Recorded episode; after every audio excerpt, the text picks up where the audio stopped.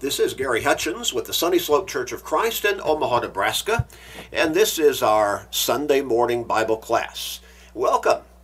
We're, pro- we're podcasting a Bible class for all of those who are not able to be with us in person at the Sunny Slope Church of Christ in Omaha, those who are listening across the country as well, and literally around the world. Now, if you're in the Omaha area, we do encourage you to come and worship and study and grow spiritually with us in person at the Sunny Slope Church of Christ. Our church building is located at 3606 North 108th Street in Omaha.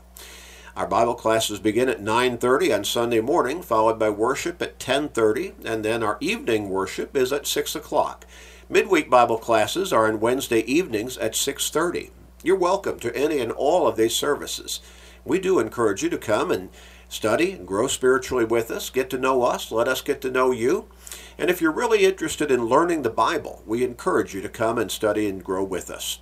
Now, for those who are listening in other parts of the country and around the world, we are so thankful to have the opportunity and the ability and the means to be able to broadcast God's Word on such a widespread basis through the medium of the internet and by means of these podcasts. We pray and we hope that you are enjoying these studies and that you are learning God's Word more thoroughly, more deeply, and that you're growing spiritually as a result. Faith comes by hearing the Word of God. And so the more we get into God's Word, then the stronger and, and more growing our faith ought to be. Well, we encourage you to share these studies with everybody you can through Facebook friends, text messages, other technological means. But share with your family members, your friends, your work associates, your neighbors, with literally everybody you can. When you do that, you may help somebody grow in their faith and may ultimately help them turn their lives around and get to heaven. And that would be a great blessing for them, but it will also be a great blessing for you. In addition, we encourage you to encourage everybody to go to our website at churchofchrist.com, churchofchrist.com click on the email link, I'm sorry, on the podcast link and sign up for our podcasting. It is free. It always will be free. And when they sign up for our podcasting, they will automatically receive our Sunday morning Bible class, our Wednesday night Bible class, all of our sermons, our daily Monday through Friday radio program, Search the Scriptures, and also, I really believe, a wonderful daily, seven days a week, short Bible study, just about 13 minutes a day, called Today's Bible Class. And while at our website, churchofchrist.com, they can download and listen to, and many of those sermons are now on video as well as audio format. So they can download and listen to hundreds of sermons and also download and read through and study through hundreds of scripturally based and spiritually focused articles. All of that is right there at your disposal and for your use. And again, it's free. It always will be free. We're not after people's wallets. We want to help people get to heaven. So take advantage of that yourself and encourage everybody you know to do so as well. We're going to get back into our study from the book of Numbers. And what we've been doing for, oh, a couple years or so now is we're working our way through the Pentateuch, as it's called. the Pentateuch is the first five books of the Bible and written mostly by Moses. It, it, covers the very early history of mankind and also the very early history and development of the nation of Israel. In Numbers chapter 20, we read about, last time, we read about the error of Moses and and uh, and and and Aaron, his brother, as they were leading the Israelites through the wilderness, and they came to another place where the people were running low on water, and they were. Uh, murmuring against Moses and Aaron, contended with them, and uh, just again their wishy-washiness in their faith, their weak faith and, and they even came to the point where they say, if if I only had, if if only we had died when our brethren died before the Lord. Uh, when you brought up this assembly of the Lord into this wilderness that we and our animals should die here, asking the question, why have you done that? And it, it ended, it, you know, it, it seemed like they, they had forgotten or else just pushed out of their mind that they had been praying to God for deliverance from Egypt, the bondage they were in, the slavery that they were in, and they rejoiced when God, through Moses, delivered them from Egypt. They rejoiced mightily. But then, as they were confronted with various challenges along the way, their faith kept waning. They were, became very wishy washy and fickle as followers of God.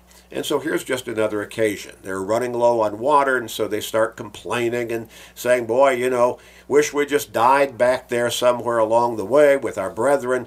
Uh, they, you know, they're forgetting, or their, faith, or their faith is weakening, that God has always taken care of them in all of these situations. They were running low on water once before. God provided it for them miraculously. He was providing food for them miraculously manna in the morning, quail in the evening. He was taking care of them.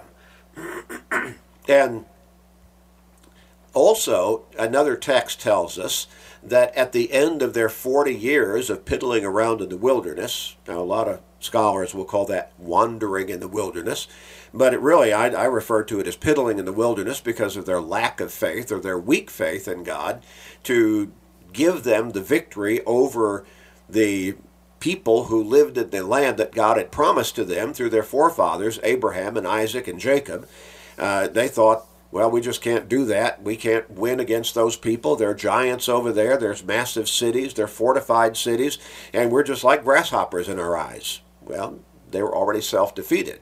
And so God spent the next 40 years or so leading them around through Moses' leadership and Aaron's leadership through the wilderness until that entire adult generation from 20 years old and up died off. And so God was raising up their children's generation and and they would be stronger in faith and he would lead them into the promised land and he would defeat their enemies before them. They would take the land that he had promised to them through their forefathers for hundreds of years, literally. Well, uh, in in in chapter 20 when they came to this particular setting where they were running low on water uh, god was going to provide it for them again miraculously. He told moses and aaron what to do. He told them go speak to the rock and god would bring forth water. But and we have to always be careful because the devil is always out there looking for some weakness in our lives in our spiritual lives to lead us into sin. And so Moses and Aaron succumbed. They did they became arrogant, they became big-headed, they were self-glorifying, and so instead of speaking to the rock as God instructed them to do this time, they took the glory for themselves. And they said, Shall we bring forth water for you? addressing the people. And then they struck the rock. Now, previously, when this kind of situation had had presented itself, God told Moses to strike a rock, and he brought forth water. But this time he told Moses to speak to the rock, and but instead he struck it again. Well, God brought forth the water. He took care of the people, but he told Moses in chapter 20 and Aaron, uh, because you have done this, because you have disobeyed me, and I think we can understand taken glory to yourself or tried to take glory to yourself you're not going to enter the promised land. You're not going to get in. I'm not going to let you be the ones leading the people into that land. So, in that same chapter, when you look at, uh, when you look beginning with verse 22 and on down through the end of the chapter, God brings Aaron to a point where he tells Moses, take his priestly garments off of him and put them on his son Eleazar. And uh, God brings Moses uh, brings Aaron's physical life to an end. Aaron dies on Mount Hor. And so the people mourn for 30 days over Aaron's death. Well, Moses is still alive. He's going to lead the people ultimately up to the border of the promised land, but he'll not be allowed by God to enter that land. And so he will die on the outside of that promised land. Let's pick up with chapter 21, and we'll read a couple of uh, contexts of Scripture here. And again, I'm doing some skipping because I'm trying to to focus on what we might consider to be in this narrative the more pertinent to us lessons and contexts of Scripture that we can relate to, rather than getting into all of the details of the various laws of the old Mosaic uh, laws that God was giving to the people through Moses, and you know the building of the tabernacle and all the different uh, specifics of the garments of the priests and, and on and on and on, what kind of sacrifices they should offer and all of that, and trying to, to really follow more of the narrative of their moving through the wilderness and what was happening, and then ultimately entering the promised land. Well, in verse 1 of chapter 21, the king of Arad, the Canaanites, who dwelt in the south, heard that Israel was coming in the road to Atharim then he fought against Israel and took some of them prisoners. So Israel made a vow to the Lord and said, If you will indeed deliver this people into my hand, then I will utterly destroy their cities. And the Lord listened to the voice of Israel and delivered up the Canaanites, and they utterly destroyed them and their cities. So the name of that place was called Hormah.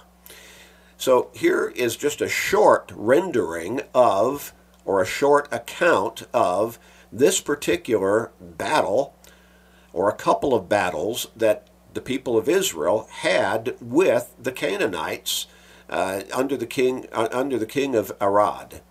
So you think about that. Now here is God continually delivering his people, taking care of them every step of the way. Now, a later text of Scripture tells us that even when they came to the end of the 40 years of piddling through the wilderness, as it would turn out, the text would tell us that their clothes had not even worn out. Their shoes, the soles of them, had not even worn out. Now, that's amazing. That's because you might wonder well, how would one to three million people wandering around in the wilderness for about 40 years, how would they clothe themselves? That would take quite a bit of resources because surely their clothes would wear out along the way repeatedly. How long do your clothes last? Not 40 years, by and large, if you continue to wear them on a regular basis, but through that period of time, their clothes did not wear out. The soles of their, of their shoes did not wear out. And God continually took care of them. He provided again manna for them to eat in the morning. He provided them quail to eat in the evening. He provided water for them whenever they were in an area where there was no water visible and readily available. And he just kept taking care of them. And so, here in this particular couple of battles that they have with some Canaanites, first, the Canaanites, and I think we probably can understand, they attacked Israel and they took some prisoners. But then, and here's a vow that the people of Israel make before God if you will indeed deliver this people, these Canaanites, into our hand, then we will utterly destroy their, their, their cities. And so God, he, he listened to their prayer and he delivered the Canaanites into their hand. In other words, he gave the Israelites victory over the Canaanites on this occasion, and the Israelites stayed true and faithful to their vow to God, and they utterly destroyed the Canaanites and their cities. Now, then we come to another situation, and again, we just keep seeing the faith of the Israelites. They it gets stronger, kind of peaks for a while, and then it sinks into a valley. Gets stronger, then weaker, stronger, then weaker. You might wonder, don't you see the wishy-washiness, the fickleness of your faith in God? When things seem to be going pretty well, you oh, you got this strong faith. But then when challenges hit you or something come the devil plants some some doubts in your mind or some evil thoughts in your mind, your faith weakens. Well, isn't that the way it is with people right now? A lot of people they oh, they love God, they have faith in God while things are going well in their lives. But then when things take a turn to the south, oh, their faith in God weakens. They may start to doubt God. They may even curse God. They may even blame God for whatever setbacks they have experienced. We need to learn, again, God will always be with us and watch over us and take care of us as long as we always walk with Him in faithful obedience. Remember what Jesus said, and here's the principle in Revelation 2 and verse 10 Be faithful until death, and I will give you the crown of life. Our part is to stay faithful, and that includes faithful obedience, faithful dedication, commitment, and service. And God will give us the blessings. Ultimately, Jesus said, I'll give you the crown of life. Now, that's going to be eternal life in heaven. But the devil's always out there too. And he's always trying to throw roadblocks in our way, always trying to get us off the path of righteousness and godliness and faithfulness and into unfaithfulness, into sinfulness of various kinds. And he's very skillful at what he does. Again, the Apostle Peter likens him to a roaring lion walking about seeking whom he may devour. 1 Peter 5 in verses 8 and 9. But, that, but Peter says in that context of Scripture, resist him steadfast in the faith. So God, through our faith, enables us to effectively resist the devil. God will be with us and help us along that line. James writes in James chapter 4 verses 7 and 8, submit to God, resist the devil and he will flee from you. Draw near to God and he will draw near to you.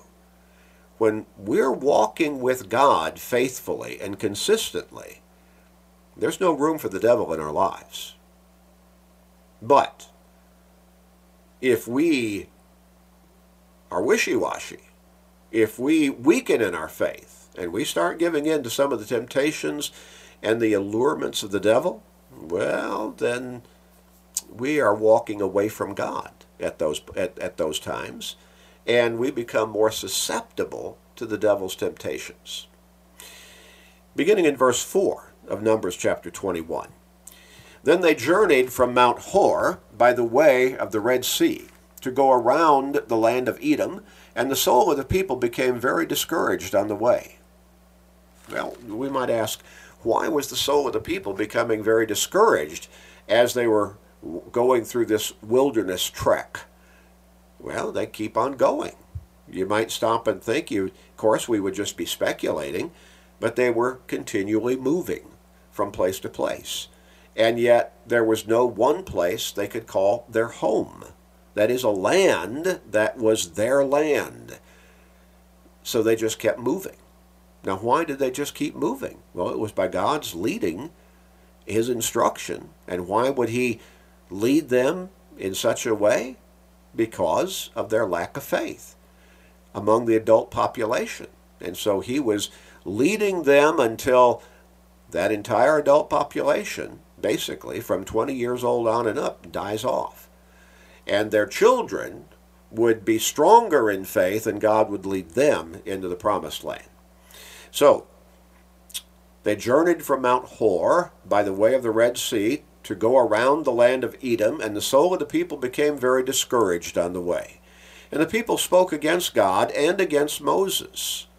Now, they had spoken against Moses a number of times, against Moses and Aaron while Aaron was still alive. They needed to learn that speaking against Moses and Aaron, God's designated leaders of the people, they were also speaking against God. But it's interesting that here in this particular text, it puts God first. The people spoke against God and against Moses. Why have you brought us up out of Egypt to die in the wilderness? What? You prayed that God would lead you, would deliver you from the bondage under which you were serving Pharaoh in Egypt. And you rejoiced when he did that through Moses and Aaron. Now they're blaming God. They're challenging God. Now, Moses also, but when you're challenging Moses, God's leader, then you're challenging God.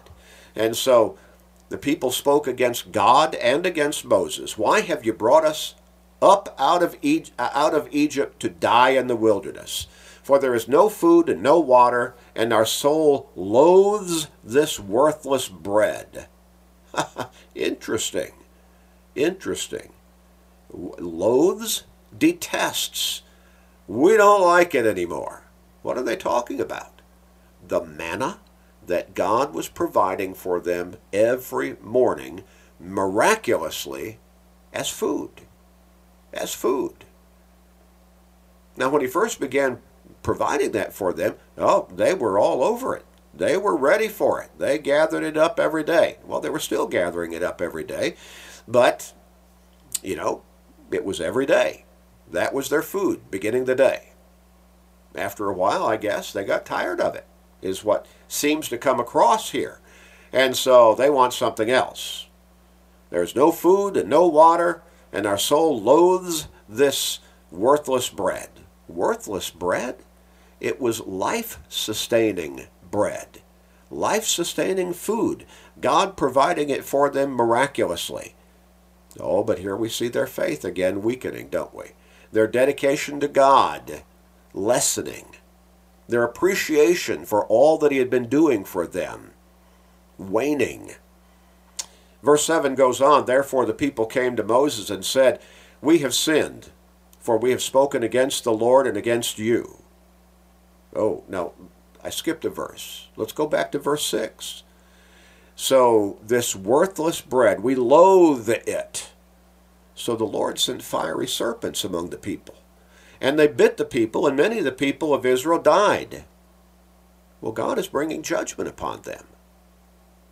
God is bringing judgment upon them. So he sends these fiery serpents, and the serpents bite many of them, and many of the people died. Hmm. Interesting. Therefore the people came to Moses and said, We have sinned, for we have spoken against the Lord and against you. Pray the Lord that he take away the serpents from us. Well, see, they need God again. They need Moses' leadership again. And so they're repenting. But they never would have had to repent if they had just simply kept trusting God. He had delivered them all the way. All of their needs he had taken care of on a consistent and continual basis. But now they find another challenge. They're tired of the manna, and so they're speaking against God. They spoke against God and against Moses. And God brought judgment upon them.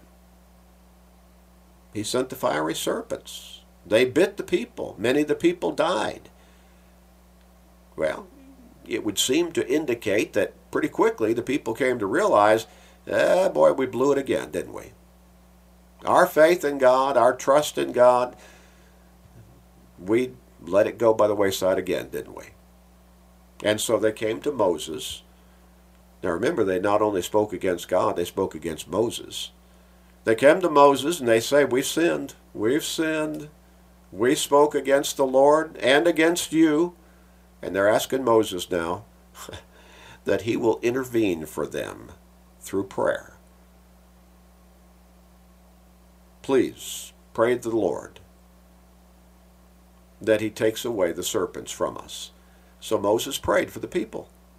Then the Lord said to Moses, Make a fiery serpent and set it on a pole, and it shall be that every one who is bitten, when he looks at it, shall live. So Moses made a bronze serpent and put it on a pole. And so it was, if a serpent had bitten anyone, when he looked at that bronze serpent, he lived.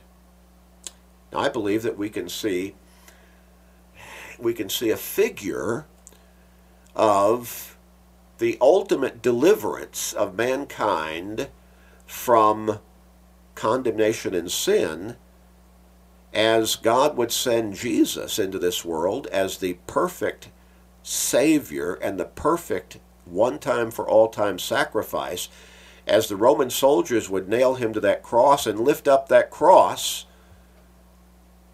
and as we will look upon our Lord in our mind's eye on that cross, as we will look upon the Lord as we study about that sacrifice on that cross through the scriptures, and not just look at him in awe or in admiration, but look upon him in a way, in an active way of coming to him as the Savior, understanding what he did, why he was on that cross, to pay the price for the guilt of our sins and to repent of our sins as these Israelites did back then and surrender to Him in baptism for the remission of our sins, then our sins will be wiped away. And the death sentence will be taken off of us.